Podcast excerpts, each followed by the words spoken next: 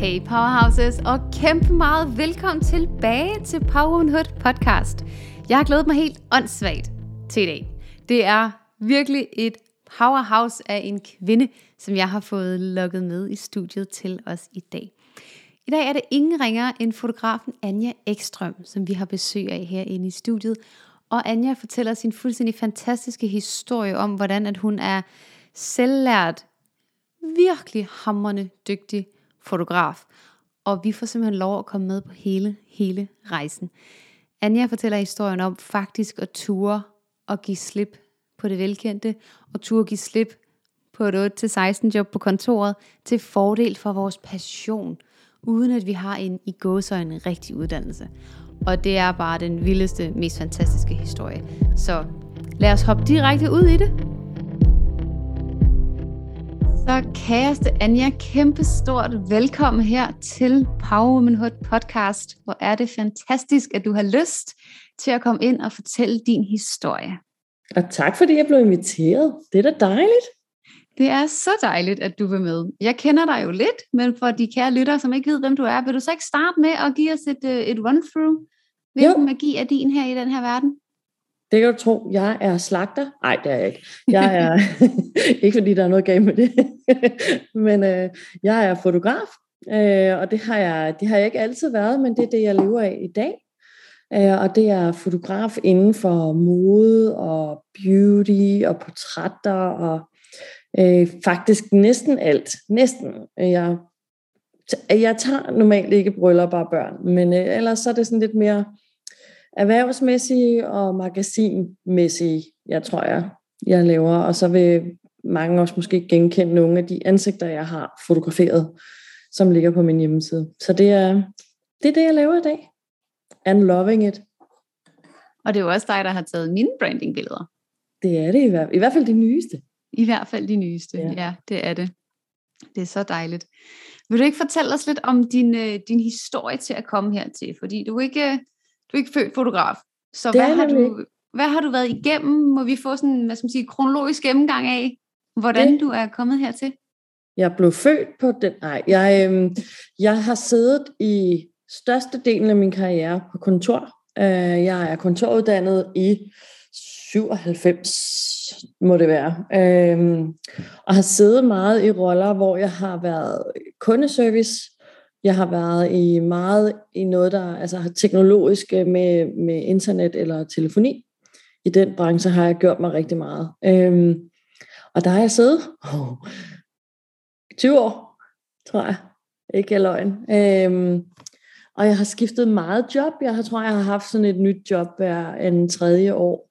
Øh, og det er egentlig meget normalt inden for, for den branche, øh, fordi det går så stærkt, og så bliver man headhunted til noget, og, og jeg fandt hurtigt ud af, at jeg fungerede super godt med de der øh, kundeorienterede opgaver, men jeg fungerede nok bedst, når vi var på et niveau, hvor folk, altså sådan i, i erhvervsregi, fordi der taler folk lidt pænere til hinanden, end de gør på det private regi.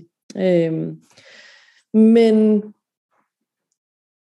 jeg har altid været rigtig ked af mandag og rigtig glad for fredag. Og jeg har aldrig rigtig bemærket det egentlig. Jeg har aldrig set det oppefra. Tilfældigvis kommer der så for snart 9-10 år siden en øh, gut, jeg kender, og siger, Anja, kan du ikke tage mit portræt? Og jeg kigger på ham og siger, nej, det kan jeg, det kan jeg faktisk ikke. Og siger, hvorfor ikke? Så fordi jeg aner ikke, jeg aner ikke, altså, jeg har ingen forudsætning for noget som helst. Jeg havde, som alle andre, et lille kamera i huset, that's it.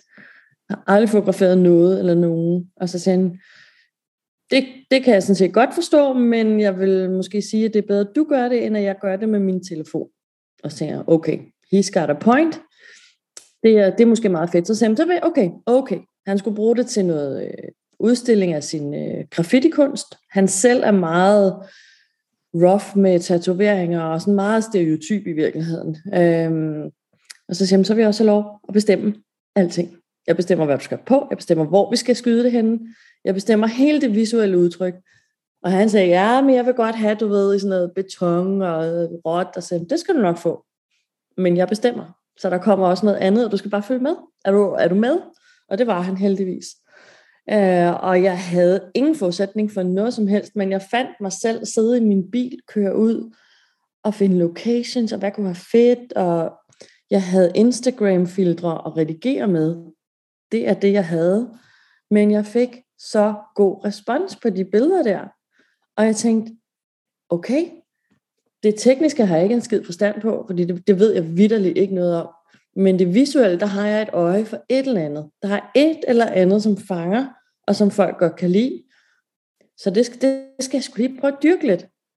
Øhm, og der startede en gnist, og den gik jeg lidt og summede over, fordi igen på det tidspunkt, jeg sad på kontor fuld tid, måske også lidt mere end fuld tid med de kunder, jeg havde. Jeg øh, spillede øh, musicals, som også tog ret meget af min tid i fritiden, så tanken om at skulle begynde at fotografere, den lå mig meget fjern. Men den startede alligevel, den startede noget i mig. Så jeg lige pludselig, og det er folk, der kender mig, de vil sige, øh, jeg er impulsiv, jeg er øh, ikke det mest, tål... nogen vil sige, at jeg slet ikke er. Jeg er ikke det mest tålmodige menneske, så når jeg finder ud af noget, jeg vil, så skal det være ikke i går, men i forgårs helst. Så jeg går i min bank, og jeg er jo altså på det her tidspunkt 37, så jeg har altså både huslån, jeg har øh, billån, jeg har alt kørende. Ikke? Jeg går i en bank og siger, at jeg skal være, jeg skal være det der fotograf, noget, tror jeg. Så jeg skal lige låne nogle, hvad siger du til, at du lige låner mig nogle penge? Bare sådan 40.000 eller sådan noget. Øh, og min bankrådgiver, hun er så skøn. Hun kender mig så godt, så hun siger til mig, Anja, jeg ved, at når du står her med det der udtryk, altså kan jeg lige skal bare låne dig pengene, fordi du er besluttet. Og om jeg låner dig pengene eller ej, så skal du nok få, du skal nok komme i gang med det. Så jeg øh, lånte pengene af hende, øh, og havde en fotograf bekendt, som, som hjalp mig med, hvad er det rigtige sted at starte med, sådan helt øh, teknisk øh, udstyrsmæssigt. Og jeg kører bare, øh, jeg kører et brugt mellemklassekamera. Jeg tænkte, jeg skal jo lige starte et sted. Jeg synes godt nok, at 10.000 kroner dengang var mange penge for et kamera. Og ender med at købe to af hver af alt. Fordi jeg skal bare have det hele nu. Jeg skal ikke vente, jeg skal ikke finde ud af, om jeg har brug for det. Det hele skal købes nu. Øhm, og så siger han, jamen jeg tager da kameraet med, jeg har en kunde, øhm, jeg har en kunde, som skal fotograferes med sin trompet ud på Holmen. Han er matros eller et eller andet. Så tag dig med, og så gå og skyd på sidelinjen og se, hvad jeg gør. Og sådan noget. Så det var sgu da en god idé. Uh, han havde så den her betalte opgave og spurgte selvfølgelig lige kunden, om jeg måtte, og det måtte jeg godt. Så vi tropper op på Holmen, og øh, jeg helt bogstaveligt talt pakker mit kamera ud af æsken.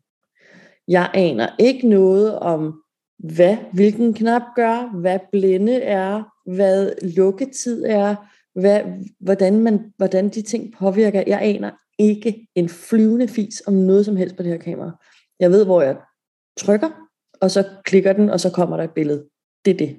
Men mens han går med at fotografere med ham der, så begynder jeg bare at trykke på det her kamera og tænker, okay, det påvirker lyset. Okay, hvad gør den her så knap? Okay, det påvirker skarpheden, og om der sådan er lidt blurry effekt og sådan noget. Ikke? Altså, så jeg begyndte simpelthen on the spot at finde ud af mit kamera, hvordan det fungerede, og gik bare efter bedste evne på sidelinjen og skød nogle billeder. Og han siger så fotografen, må jeg lige se dine indstillinger? Og han så mine indstillinger på, på øh, kameraet, og han siger, det dur slet ikke det der. Jeg siger, nej, nej, det kan godt være, men jeg ved heller ikke overhovedet, hvad han laver, så det, det kan sgu godt være. Så sagde han, jamen, hvordan fanden har du fået så gode billeder ud af det der? Så siger han, nej, okay, vi prøver, vi prøver sgu lige at, øh, vi prøver lige at smide dine billeder i puljen med mine billeder, og så ser vi, hvad kunden vælger. Og jeg møder ham faktisk overvis efter, og som han siger, Anja, det er første og sidste gang, jeg har gjort det der, fordi fem ud af otte billeder, det var dine billeder, han valgte. Så tænkte jeg, okay, jeg havde en god mavefornemmelse dengang, jeg vidste jo godt, at også med det, jeg lagde op, og den respons, jeg fik, at jeg havde altså øje for et eller andet. Så mit næste skridt var at finde nogle, nogle flere, jeg kunne øve mig på, for at sige, okay, det er bare held, en flug, hvad, altså, kan jeg det her? Og så fandt jeg en mand, der skulle sælge hans bobbelfolkevogn. Og så igen siger jeg til ham, må jeg bestemme, hvad der skal ske på de her billeder? Og det måtte jeg heldigvis godt, så vi kørte ud i efterårsskoven med gule blade, orange blade og hans blå folkevognsboble, og så tog jeg de fedeste billeder af ham. øh, med sin boble, og der er så meget energi i de her billeder, at igen fik de bare super god respons. Hans søster siger, hej, vil du ikke også prøve med mig? Hun er sådan en, øh, i dag øh, faktisk ret fremtrædende livsstilsblogger. Øh, og så tager jeg nogle sådan livsstilsbilleder af hende, og de blev også super fine. Det tekniske set tilbage, nej, det er måske, det er måske, it is what it is. Men det udtryksmæssige, og jeg fandt ud af på de her tre op- opgaver, jeg forstår at få fanget det vigtigste, og det er essensen af den, der står over for mig. Så de kan genkende sig selv, og så folk kan mærke, hvem de er igennem billedet. Og det må jeg sige, det er jeg stolt af. Øh, jeg finder hurtigt ud af, at det, som jeg synes er sjovt at fotografere, det er der, hvor man kan lege lidt. Det er det kreative, det er det med farver, med teksturer og med blomster og make-up. Så jeg tænker, det der beauty noget der, det kunne da være meget sjovt. Så jeg, øh, jeg finder en, en, en beauty-model og en makeup artist, hvilket i øvrigt er svært, når man er helt ny, fordi de fleste siger, vi vil gerne arbejde sammen med dig, hvis du har noget, du kan vise os, du har lavet. Men jeg har ikke noget, jeg kan vise dem, hvis ikke de vil arbejde sammen med mig. Men der er gudskelov altid nogen, som øh, siger, okay, let's go. Og et af de billeder, som er de mine første beautybilleder for ni år siden, ligger faktisk stadig på min hjemmeside, fordi det holder endnu. Så sådan, derfra er det gået stærkt. Fordi når du sådan er passioneret for noget, så lærer du også rigtig hurtigt. Så jeg lærte mig alt det her teknik, og jeg lærte mig alt det her øh, sådan visuelle, og jeg har jo et kreativt hjerte fra naturens side, så det har hjulpet mig rigtig meget, men der var kvantespring på kvaliteten. Øh, og det lærte mig også at definere, hvad vil jeg med det. Og øh, jeg tabte lige tråden på, hvor jeg var på vej hen, men det er i hvert fald meget, meget min basis for, hvad jeg i dag ligger i de første tre år der. Øh, og det er også der, jeg på godt og ondt lærte alle de negative sider, der har været. Øh, men det former sgu en. Øh, og jeg er faktisk rigtig stolt. Også af det første, jeg lavede. Det er jo en, en helt vild historie, Anja, og jeg sidder her helt stille, sådan helt, jeg føler jeg til historieteam. Det er virkelig spændende, for jeg har jo aldrig hørt din historie på den her måde. Mm. Så fuldstændig selvlært. Fuldstændig, fuldstændig selvlært. Og det jeg fandt ud af dengang på den anden side af medaljen, det er, at jeg søgte hjælp i de her fotogrupper på Facebook, nogle af de helt store. Øh, og det jeg oplevede, det var, at når jeg spurgte om hjælp til wow, Biblibob, et eller andet. Det kunne være, det kunne være Photoshop-wise, det kunne være kamera, det kunne være alt. Så krydser de her mesterfotografer i gåsøjne, de krydser armene, og så siger de, du kan gå på YouTube. Fordi de ser mig som, de ser mig ikke som kollega og som, som ny, de ser mig som en kommende konkurrent. Og den mentalitet, den svor jeg dengang, jeg vil aldrig være den, der kommer med den kommentar. Fordi jeg prøvede at gå på YouTube, men når du ikke ved, hvad du skal søge på, så har du omkring 11 milliarder hits, du kan gå ind og kigge på alt sammen. Og det hjælper bare ingen at komme med det svar. Så jeg svor dengang, at hvis jeg bliver spurgt af nogen, som er nyere end mig selv, om hvad de skal gøre, så hjælper jeg. Og det står jeg ved. Øhm, så jeg svarer faktisk jeg, jeg, jeg har hurtigt fundet ud af, at de der grupper kan jeg ikke bruge til ret meget, øh, fordi det er sådan nogle små øh, pop, popcorn sheriffer, der sidder derinde, og det, det gider jeg ikke. Øh, men jeg får henvendelser fra hele verden på Instagram, på Facebook, på alle medier, der spørger, hvordan gør jeg det? Hvad har du brugt her? Hvordan finder du? Og så videre, så videre. Ved du hvad? Det mindste, jeg kan gøre, og det mindste, jeg skylder både universet, men også dem og mig selv, det er, dele mig og svare. Fordi dengang, der fandt jeg et par enkelte, som kunne skole mig og forme mig og hjælpe mig, når jeg havde spørgsmål. Fordi jeg er, jeg er udfordret på den del af min hjerne, er meget kreativ, og jeg skal have hænderne i det. Så det der med at sætte mig ned og læse, læse en manual, gå på øh, nettet og finde et eller andet hjælp til noget, det, det er ind af det ene og ud af det andet. Jeg, jeg forstår ikke, der er ikke noget, der hænger fast i mellemtiden. Det er direkte ud af kapellet. Men viser du mig tingene, så jeg, jeg kan komme i berøring med det en gang, så sidder den der. Og det var der nogen, der gudskelov hjalp mig med dengang, også på Photoshop og sådan noget, og sige, okay, sæt dig ved siden af, så viser jeg dig. For jeg har brug for at sige, hov, stop, hvorfor gjorde du det? Hvad, hvad var det lige, du gjorde der? Og det er det, jeg lærer af. Jeg kan ikke læse mig selv. Det kan jeg ikke. Så jeg fandt de her engle dengang, som, øh, som jeg stadigvæk, hvis jeg en dag vinder en øh, award, så er de absolut på min takketale. Er du råden? Uden dem, så øh, jeg skulle nok have fundet ud af det, men det har nok taget lidt længere tid. Så derfor så, så svor jeg også, at jeg skal give tilbage, når tiden kommer til, at jeg har noget at give tilbage af. Og det gør jeg faktisk, jamen flere gange om ugen, tror jeg, jeg har en henvendelse på et eller andet. Det kan også være en make artist som skriver til mig og siger, øh, hvad, hvad synes du om mit billede her? Hvis hun selv har taget noget, som skal vise hendes arbejde. Så kan jeg sige, okay, du skal måske lige lidt længere ud, lige øh, uh, trække modellen lidt let væk fra væggen, så man ikke kan se uh, popcorn-tapetet, eller whatever, fordi jeg ved jo lidt om, uh, om nørderi efterhånden med, med udtryk og lys og sådan noget. Så uh, det er alle, det er også uh, andre fotografer, det er retouchers, det er alle, der spørger mig om alt muligt. Og det, jeg bliver stolt, fordi de spørger mig. Så må det jo betyde, at jeg har et eller andet, de synes, jeg kan byde ind med. Men samtidig så har jeg også den her, selvfølgelig, selvfølgelig gør der det. Altså, øh, så jeg er nu i en situation, hvor jeg begynder at afholde workshops, hvor jeg underviser andre, mig, jeg underviser andre fotografer. Altså jeg er blevet spurgt om det her i, jeg vil sige to år i hvert fald. Men jeg har sagt nej, fordi jeg tænker, jeg har jo ikke noget, jeg kan jo ikke lære nogen noget. De ved jo mere teknisk, end jeg gør. Indtil der var en, der hedder Karsten, som siger, ja, det er måske rigtigt, at du, øh, der er andre fotografer, der er med mere om teknik, end du gør. Men de vil så gerne lære det, du kan med det kreative. Og hvordan du snakker med dine modeller, og hvordan du det ene og det andet tænker. Ja, jo, why not? Så nu øh, på lørdag skal jeg holde min workshop nummer to, øh, så jeg er meget spændt. Den første var ret succesfuld, så øh, jeg glæder mig til at kunne lære fra mig. Jeg er sikker på, at den næste også bliver mega succesfuld. Ja, det tror og jeg. jeg er helt sikker på, at der er mange, der kan sidde derude, der lytter med, som tænker, ja, så lærer jeg også. Jeg skal også ned i the nitty gritty. Jeg skal også Præcis. have fingrene ned i bolledejen. Det synes jeg er så fedt, at vi har ham med inden og slår et slag for. Det er altså en total valid måde at lære på. Helt sikkert. Helt sikkert. Og jeg, altså, man skal også lige huske, at alt, der hedder lyssætning i studiet, det er en he, et helt univers for sig selv. Det er trial and error. Det har jeg lært ved simpelthen at sige, okay, hvad sker der, hvis lampen står her? Okay, hvis jeg, hvis jeg flytter den der, eller skruer op og ned, hvad sker der så? Øh, så det, det skal man, det er okay at øve, og det skal man. Øh, fordi det er det, du lærer af. Og så lærer det, man lærer allermest af, det er sin åndssvage fejl. Hold nu op, mand. Mm.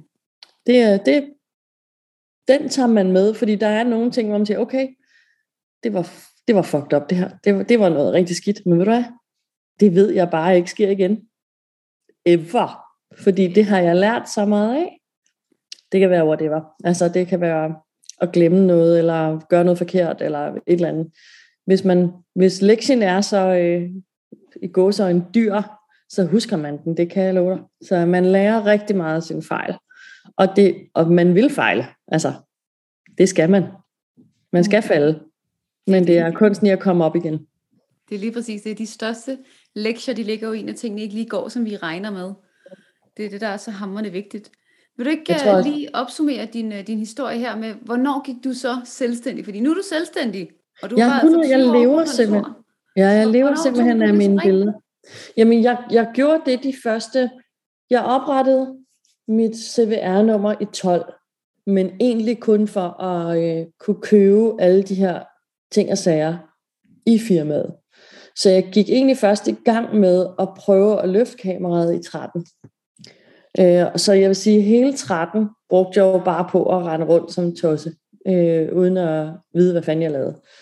Men i løbet af 13 begyndte jeg også at sådan se, øh, hvor jeg gerne ville hen med det. Jeg begyndte sådan at lære mig nogle ting, og pejle ind på, hvilke genre vil jeg gerne i, og hvilke, hvilke vil jeg slet ikke røre ved. Øh, så det, det, 13 var et godt år på den måde. Så kørte jeg de første tre år, tror jeg, måske tre et halvt, der kørte jeg ved siden af fuldtidsjobbet. Øh, og det skal lige sige, at jeg havde fuldtidsjob. Jeg havde, øh, jeg havde en... Øh, jeg havde fuldstændig, jeg havde mit foto, som jo også tog sådan rimelig om sig med, med tid også, ikke? Og så havde jeg, jeg kirkesanger på det tidspunkt, så det er alle weekends, der ryger på det. Og så spillede jeg jo så også musical. Så der kom et tidspunkt, hvor jeg tænkte, hmm, nu sidder jeg og tuder af ren udmattelse. Måske vi lige skal kigge på at få noget af det her skåret fra. Så jeg, øh, jeg fik lov at gå ned i tid på mit kontor job. Jeg fik lov at tage en dag om ugen, øh, og det var faktisk i sig selv angstprovokerende, fordi når du tager fire dage på en måned, og nogle gange fem ud af en lønningspose, i en alder af 37 med banklån, og øh, jeg var blevet skilt og havde under finanskrisen mistet så mange penge på et hussalg. Der er del med noget øh, økonomisk ansvar, som lige siger, hov, hov, hov, du, du går ned i løn, siger du? Nej, det gør du ikke. Men jeg har, øh, dengang har jeg, jeg har altid tjent penge på det, jeg har lavet. Jeg har måske været mere beskeden dengang øh, i, min, øh, i min prissætning, fordi jeg var helt ny, og jeg var hobbyfotograf, men jeg har altid lavet forretning. Øhm, så jeg tænkte, okay, nu har jeg hver, hver tirsdag, tror jeg faktisk det var, til at være i, øh, i fotografiens tegn. Og jeg kunne mærke, at så ligesom universet puttede flere kunder i min retning, så jeg, jeg endte jo faktisk med at tjene det samme og mere, end jeg gjorde med fuld tid. Og så da der var gået de der 3-4 år, så sker der det mest fantastiske. Loyal, som jeg tror de fleste kender, de finder mig på Instagram. Og så siger de, Anja, vi har faktisk en masse fotografer ansat i huset, men vi kan rigtig godt lide det, du laver, fordi du laver meget autentiske billeder. Selvom det er pæne billeder, så er de meget naturlige. Øh, vi vil gerne lige høre dig til at rejse rundt med os i fire lande og tage billeder. Og så sidder jeg der som altså, rygende hobbyfotograf, og jeg bævrer. Altså min knæ ryster bare og tænker, sker det her? Er det en fake? Altså, what? Hvad? og jeg går til min chef og siger, jeg måber, altså store øjne og siger, jeg, skal, jeg, jeg er simpelthen nødt til at bede om fri. Jeg ved godt, du har lavet alle sommerferieplanerne, og vi er i, i gang. Men den her chance, ikke? den er jo kæmpe. Øh, og hun er ikke helt tilfreds med situationen, fordi hun har jo lavet alle de her ferier, men alle mine kollegaer står bare sammen og siger, ved du hvad, hun tager to dage ekstra, hun tager en dag, hun kommer ind på sin ferie, så de fik stykket min frihed sammen, så jeg kunne få lov at komme ud på den her opgave, for de vidste godt, hvad det betød for min karriere. Øh, og jeg får så fri, øh, og rejser, jeg skal så ind til det her formøde, kan jeg huske, og jeg er inde i højborgen hos L'Oreal, og skal sidde og prissætte sådan en opgave. Altså, jeg har aldrig haft så stor en opgave før. Men jeg sidder med, med flere tanker. Jeg tænker, der er en grund til, at de har kontaktet mig når de har egne fotografer. Så det er vigtigt her, at jeg ikke prostituerer mig selv. Det er vigtigt, at de forstår, at jeg er et, hvad kan man sige, en vare, der har et brand og en værdi, men samtidig så skal jeg heller ikke skyde så højt over målet, så de tager en af deres egen, for jeg vil dele med gerne have deres brand ind af huset, og på min hjemmeside under referencer. Det er jo wow, ikke? Så det har også en værdi. Så jeg sidder her, og jeg kan ikke, jeg kan ikke huske beløbet, men jeg sidder med det vildeste pokerfæs på og beder om, øh, lad os bare sige 50.000. 50.000 for mig fuldstændig ublu at bede om på sådan en, en, en opgave på det tidspunkt i mit liv, men de siger bare, fint, så gør vi det, og så booker vi det, og flybilletterne er i hus, og vi laver lige en kontrakt, og jeg, jeg sidder simpelthen bare og tænker, de ser lige igennem mig lige om lidt. Om lidt, så ser de, at jeg sidder her som 12-årig, der beder om, du ved, en lyserød elefant. Men de gik sgu med på den, og vi var rundt i de her lande, og vi skød de her billeder. Og så tænkte jeg, okay, okay, der tjente jeg jo nogle penge. Øhm, hvor mange måneder vil jeg kunne klare det her, hvis jeg var 100%? Hvad ville det her kunne dække? Det ville ikke være særlig meget, men som min mand, han er jo i, jeg tror i over et år forinden, havde han gået og sagt, sig dig det job op. For jeg var igen rigtig ked af søndag aften og mandag morgen, ikke? Altså virkelig, og det der med at lige have lidt hovedpine og sådan noget mandag morgen, det, det var måske lidt for meget, i forhold til hvad det burde være i et job, man skulle være glad for. Men øhm, jeg begyndte at tænke tanken, og tænke, okay, hvad er det, er, som man siger, vi har min løn, vi skal nok få noget at spise, det kan godt være, det bliver tight, men vi skal nok få mad på bordet. Øh, og jeg snakkede med min bank, øh, og sagde, nu gør jeg det her. Jeg lover, at jeg skal nok overholde alle mine deadlines, men er der noget forsinkelse, så giv mig lige lidt slack. Nu gør vi det her. og jeg gjorde det uden sikkerhedsnet. Og jeg har aldrig stået i en situation, der var så rigtig, men så angstprovokerende på samme tid. Ja, der er jo en grund til, at jeg har sagt nej til det her i over et år. Jeg har simpelthen ikke tur med, jeg er jo voksen, jeg har et engagement i banken, jeg har altså alle de her ting. Og jeg tænkte, jeg har jo ikke kun nok til at skabe en løn til mig.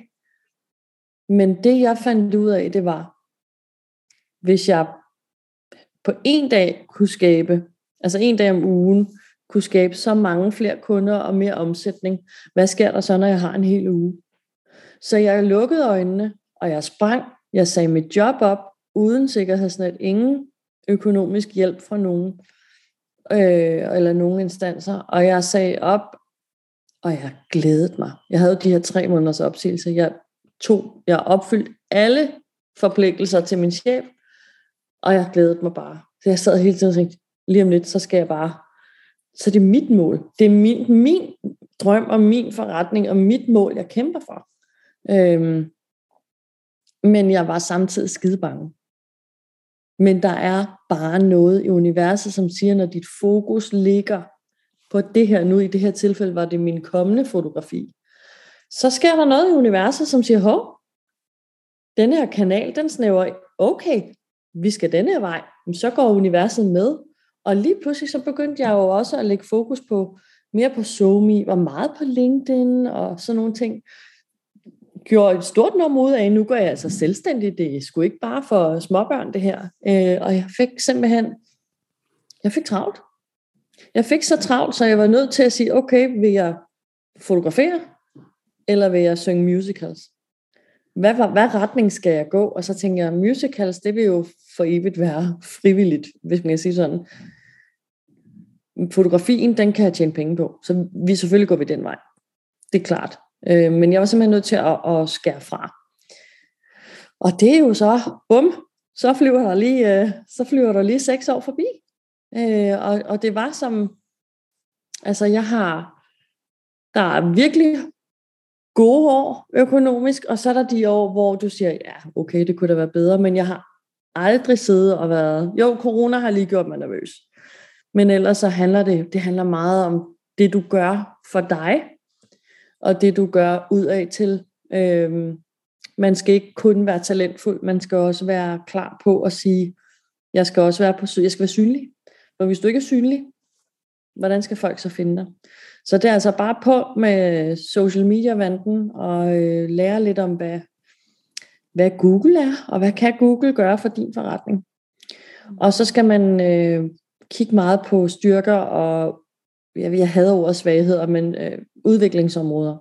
Og et af mine er, at jeg siger, okay, for eksempel på retouch, jeg retoucherer ikke selv, fordi det ved jeg, jeg synes er dødkedeligt. Og så vil jeg hellere have en, som ikke laver svingærner, og gør det, hun er specialiseret i. Så det, klarer, det er der en anden, der klarer for mig. Ligesom der er med Google. Jeg ved, igen, jeg er ikke, jeg er ikke teknisk, jeg ved, jeg kan ikke læse mig til det. Jeg er for kreativ til at sætte mig ned og nørde i sådan noget. Men der har jeg simpelthen en, som har været en uundværlig brik af min forretning til SEO. Og for dem, der ikke ved, hvad SEO er, så det er en øh, selvstændig number one tool, og det er øh, hele det mekanik, der ligger bag øh, og, og, at finde dig på Google. Så der har jeg simpelthen haft en gudinde til at lave min SEO. Øh, hun hedder Karina. Og hendes firma hedder Brain, som lige total reklame. Øh, hun er en af dem, der skal på min øh, takkeliste, når jeg vinder en pris en dag.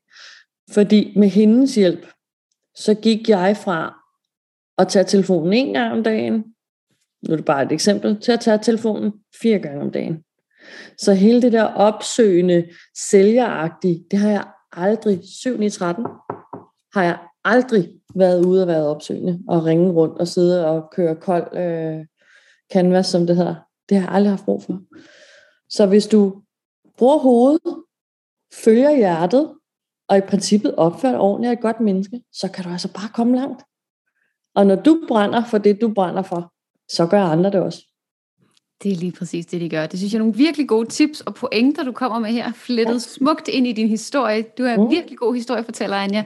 Så kan du også sagtens skrive på CV'et. Men ja, tak.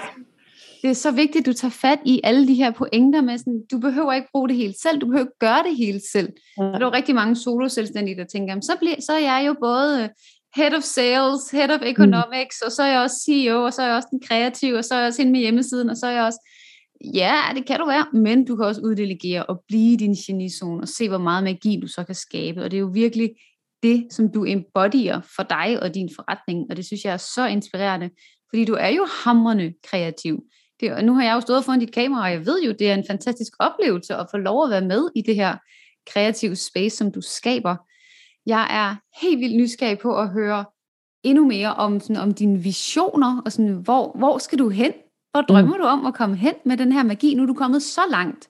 Ja, altså jeg har jo jeg har sådan, jeg har skabt et, et brand herhjemme, som jeg er sindssygt stolt af. Fordi jeg ser jo stadig mig selv som hende den lille kontormus, som i dag bare har skabt og lever af det, hun elsker, og, og jeg bliver, jeg er ikke kendt overhovedet, men indimellem så bliver jeg genkendt på gaden. Jeg er fotograf, jeg er ikke tv Altså, come on.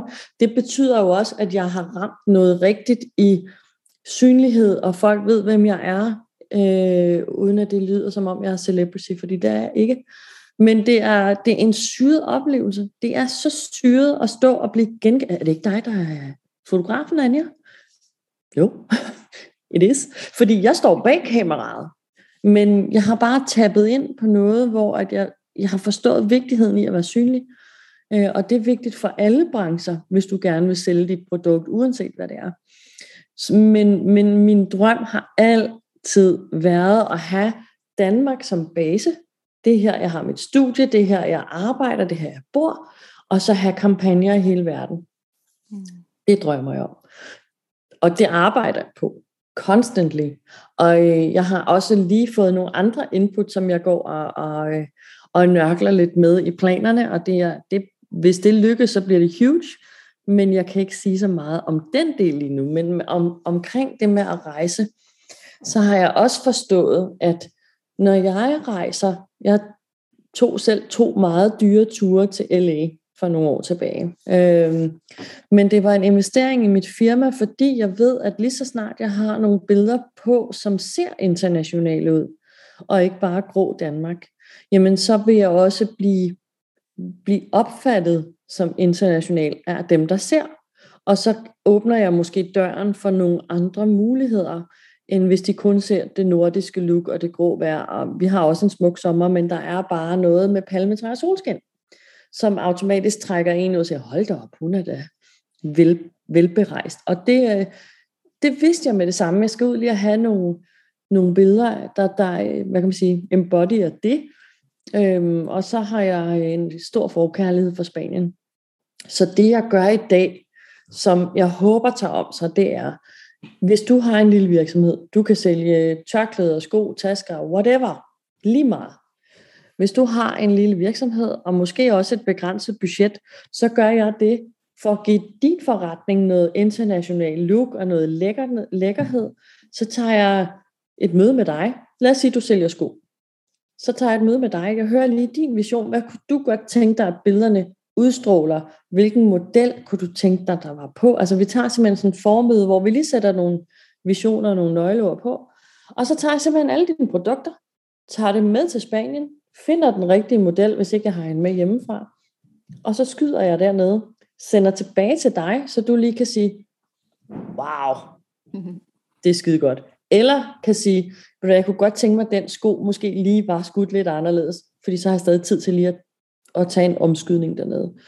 Øh, og det gør, at du som virksomhed slipper for at spare og skulle flyve med og have et helt hold med, men simpelthen kun har udgiften til mig og modellen i bund og grund.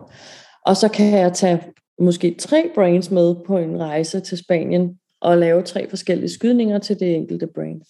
Eller til øh, per brain, altså et skud på brain, mm. ikke? Shoot. Så jeg, jeg tror på, at når mindre virksomheder får øjnene op for den mulighed, så tror jeg, at jeg får mere at lave. Øh, jeg har lige nu, det er noget, jeg øh, startede på at tænke over i marts 20. Så ja. hej corona, og ingen rejser til noget som helst. Så, øh, så det er noget, der begynder at blomstre lidt op nu igen. Og jeg har så en lejlighed dernede, så det giver jo god mening, at, at jeg har jo kun udgiften til min løn og til min fly og bil, ikke? men selve, der er ikke noget hotelophold, fordi der har jeg jo selv min bolig dernede. Så det, det er sådan mit første spadestik til at komme mere ud i verden og, og opleve. Øhm, og drømmer også om lidt mere eksotiske steder end solkysten på Spanien, men, øh, eller i Spanien, men one step at a time. Og jeg elsker det. Jeg synes, det er fantastisk, at du allerede her i din vision faktisk får skabt noget innovation i den fotografibranche, der er. Så allerede i dine visioner, som du er i gang med at leve, nu har du, jeg ved jo, du har lavet et par af de her spanske shoots. Ja. Så allerede i dine visioner, så er du faktisk inde og løfte små, mindre virksomheder, så du i din drøm, støtter du andre i deres drøm ved at innovere en branche, som vi alle sammen kommer til at være i kontakt med på et eller andet tidspunkt, i hvert mm. fald i en selvstændig rejse. Det synes jeg er virkelig fantastisk. Fylder det noget for dig at, at støtte andre nye på vejen? Det, altså for mig der er det super vigtigt. Øh, fordi jeg tror virkelig på karma, og jeg tror på, at og igen den der med den oplevelse, jeg havde som i går så en lille, som ny fotograf, øh, den vil jeg simpelthen ikke have, at andre skal stå i, fordi det er modbydeligt øh, at, at bare blive vendt ryggen til. Øh, så jeg vil rigtig gerne hjælpe andre, og jeg har også rigtig mange øh, nye virksomheder, fordi mine priser er jo ikke, hvor de var engang. Jeg, jeg ligger nok i den mere eksklusive ende, men jeg er også helt med på, at en nystartet lille biks kan altså ikke måske betale mig 60.000 kroner for en kampagne. Øh, så jeg, jeg, øh, jeg laver nogle, nogle priser til den opgave, jeg står overfor, når det er nye virksomheder. Fordi jeg, vil, jeg ved vigtigheden i, hvis du har et produkt, fysisk produkt, du skal ud og sælge i fysisk form i en butik eller en webshop, så er billederne det største salgsmateriale.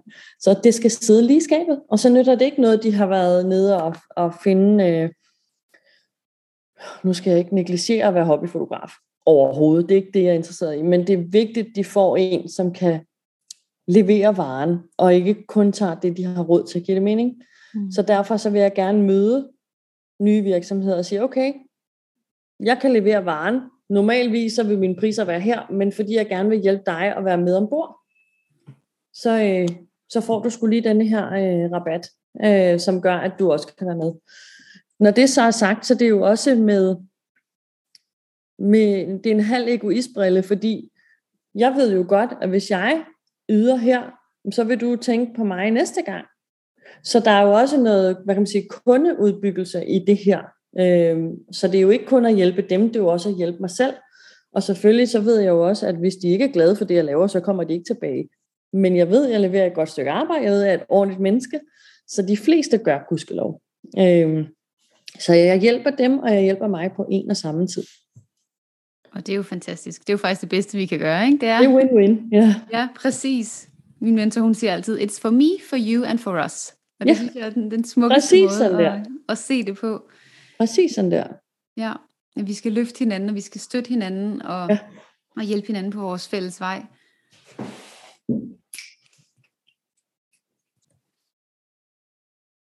Så jeg er mega spændende på, nu har vi jo allerede været inde og vende din vilde historie. Vi har vendt din goodwill for me, for you, for os. Jeg er meget spændt på at høre omkring den frygt, du har oplevet. Du har nævnt den en lille smule med det vildt skræmmende at sige jobbet op. Nu er jobbet sagt op. Nu lever du fuldtid af det. Du sagde, at corona var lidt... Øh. Hvordan har du oplevet frygt på din vej med at lede dit liv efter dit hjerte? Og hvordan har du overvundet frygten undervejs? Jeg kan huske, da jeg startede, der sad jeg med min kalender og tænkte, nu kommer de her ting bare flyvende ind tre måneder i forvejen, og jeg er bare booket op. Når det ikke sker, så panikker man. Men det jeg fandt ud af, det var, at bookinger kommer lidt her, lidt der. Og du har hele tiden måske to uger sådan on-off fyldt op, men, men aldrig, jeg har aldrig nogensinde, i de otte år, ni år, jeg nu har været i gang, har jeg haft en kalender, som siger to måneder. Ever. Der kommer, man skal, og man skal virkelig tro på det. Det er der, man skal have is i maven og sige, okay, hvis ikke der er noget at lave, så må du bruge tiden på at være synlig, lave nogle opslag her og der. Du må, øh, jeg er jo meget kreativ, så går jeg, hvis ikke jeg har kunder, så går jeg simpelthen i gang med at lave noget kreativt for mig selv, øh, og, og synliggøre mig på det, på Instagram og så videre, med at lave lives og lave, du ved, backstage. Så folk hele tiden altså ser, at jeg laver noget, og tænker, hold da op. Øhm, fordi det genererer også opmærksomhed til min forretning, og dermed i sidste, også, i sidste ende også kunder. Øhm, jeg har under corona været, jeg er god til at spare op, lad mig sige det sådan. Det tror jeg, man, det er en, en rigtig god idé. Øh, og huske, at det kan godt være, at du flyver den ene måned, men så kan det godt være, at der ikke er så meget den anden måned. Så man skal lige huske at justere, øh, og ikke fyre alle pengene af, men lige øh, have en buffer til, når der ikke er så meget. Og det tror jeg er en, en rigtig god egenskab, jeg har, som har hjulpet mig rigtig meget. Så da corona ramte, så kom jeg ikke, jeg fik hjælpepakke, fordi jeg tjente, jeg tjente ingenting. Jeg sad på det tidspunkt, havde jeg lige været på Seedster, som er en iværksætterkonference i Marbella øh, med 400 danske erhvervsfolk. Og vi sad dernede, da corona stille og roligt lukkede alt, hele verden ned. Øhm, så der, der kunne jeg se alle mine bookinger bare sige, puff, så var de væk. Alle. Fordi vi vidste jo ikke, hvad det var. Vi, ingen turde jo gå udenfor. Vi måtte ikke gå udenfor. Vi måtte ingenting. Og jeg startede med at have to dage panik og tænkte, shit, shit, shit, shit, shit, shit, shit.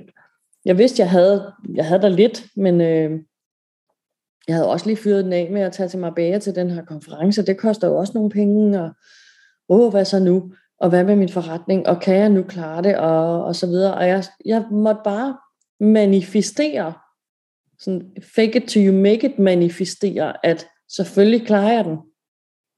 Det er lige nu, men vi klarer den. Og så tænker jeg, men jeg kan jo ikke bare sidde her. Jeg kan jo ikke bare sidde stille. Jeg er nødt til at bruge i hvert fald tiden til noget, jeg kan bruge senere. Så jeg gik på nettet, og så fandt jeg nogle øh, ting, jeg gerne ville lære i min fotografi.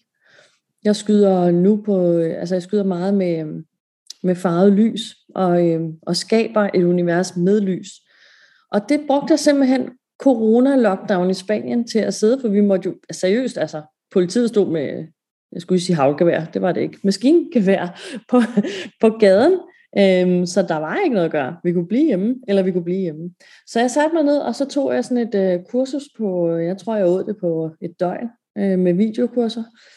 Og så så tænkte jeg, okay, men jeg, om ikke andet så kan jeg bruge tiden her, i stedet for at gå i panik, fordi det gør jeg, hvis jeg sidder og ikke laver noget, så kan jeg lige kopiere mig selv og lære noget, jeg rent faktisk kan bruge down the line.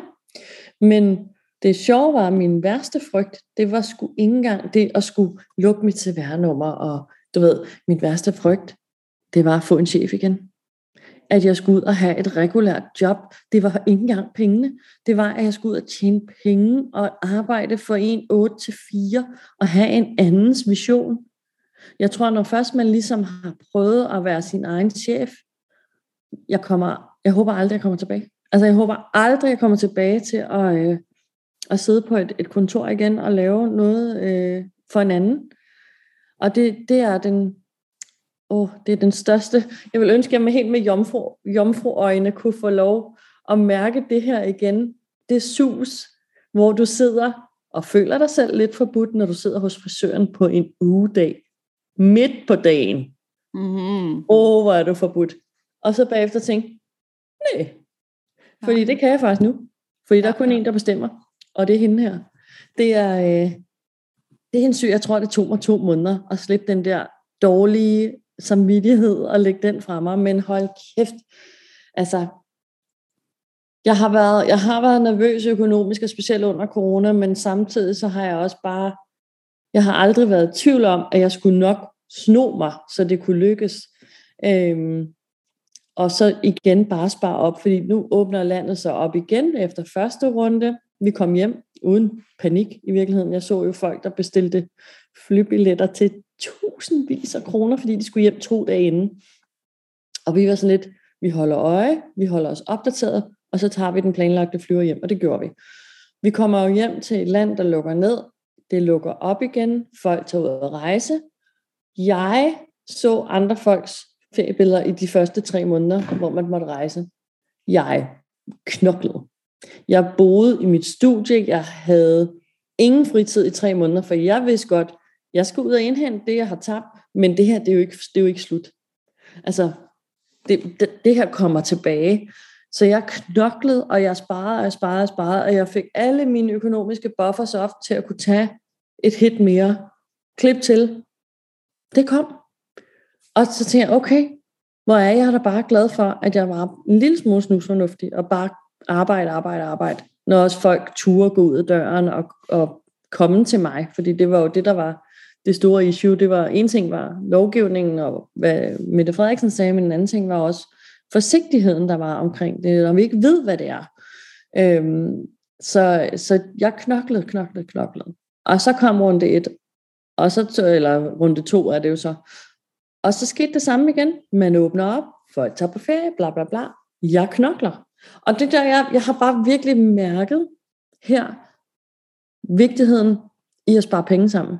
Fordi det gør, at når så shit hits the freaking fan, så sidder jeg med lidt mere ro i maven, fordi jeg har en økonomisk buffer, jeg har knoklet for at få op. Men det gør også, at jeg kan komme igennem det her, uden at dreje nøglen om. Uden at stå i risikozonen for at skulle have en chef en dag.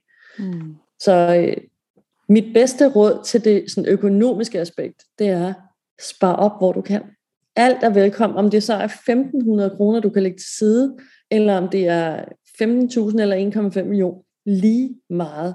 Alt hjælper dig til, når det er en regnværsdag. Mm. Det er et virkelig, virkelig godt råd. Og jeg synes også, det kommer til at havne meget godt i sådan, min sidste spørgsmål her til podcasten, fordi det, jeg er rigtig nysgerrig på, hvad har været den vigtigste lektie for dig undervejs i den her skabelse af dit virkelig drømmeliv, du lever nu som egen chef med egen business? Hvad vil du ønske, at alle, der lytter med, de tager med sig herfra? Hvilken visdom vil du allerhelst give videre? Altså, der er nogen, der engang har sagt, if you can dream it, you can do it. God gamle Disney. Ja, er det Disney? Okay. Det Disney. Shit.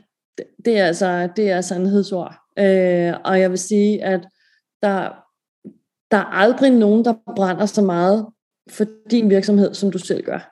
Så du er din egen flamme i alt det her. Det er dig, der baner vejen.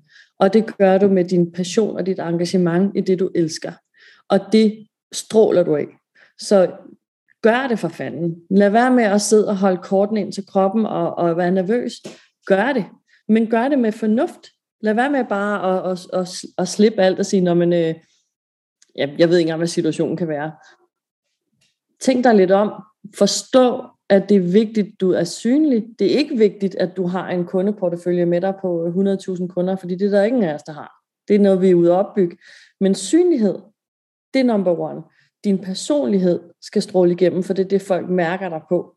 Øh, jeg har kunder, som øh, de ringer til mig og booker mig og siger, jeg føler allerede, at jeg kender dig ud fra din hjemmeside, fordi jeg kan mærke, hvem du er. Og det gør mig rolig. Så opfør dig ordentligt, vær, have en dejlig udstråling, vær dig selv. Det er vigtigt. Forstå vigtigheden i at kende sine begrænsninger og få andre betalt, ikke betalt lige meget, for andre til at hjælpe dig, hvor du, øh, hvor du ikke selv er stærk.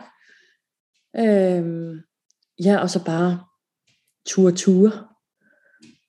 Og så øh, kan man altså give lidt igen, hvis man føler, man, man har lidt at give af. Og det er ikke økonomisk, det er bare viden, det er bare støtte. Øhm, ja, man skal ikke være bange for at spørge om hjælp. Det skal man virkelig ikke, og det er virkelig gode råd, og tak for dem.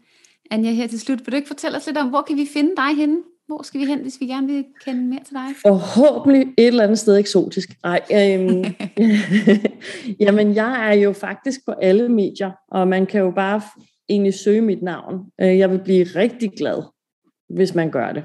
Og spørg mig endelig, hvis der er nogen, der har spørgsmål til business, eller til fotografi, eller til hvad end det må være. Endelig send mig en besked, jeg svarer lige så hurtigt jeg kan. Jeg hjælper jer gerne, hvis jeg kan. Øh, og ellers så håber jeg, at man kan finde mig på mine workshops og øh, ude ude i verden med mit kamera. Ja, det er fantastisk. Og alle Anjas social media profiler, de er jo linket her i show notes, så hvis du har en favoritplatform, så kan du skynde dig direkte ind og klikke ind og finde skønne Anja alle steder uh! online faktisk. ja, synlighed. Synlighed. Anja, tusind, tusind tak, fordi du vil være med her i dag og dele din virkelig inspirerende historie. Jeg er sikker på, at du har sat rigtig mange drømme og tanker i gang derude. Det har du i hvert fald hos mig. Det, det håber jeg. Det har du så absolut. Tusind tak. Tak selv.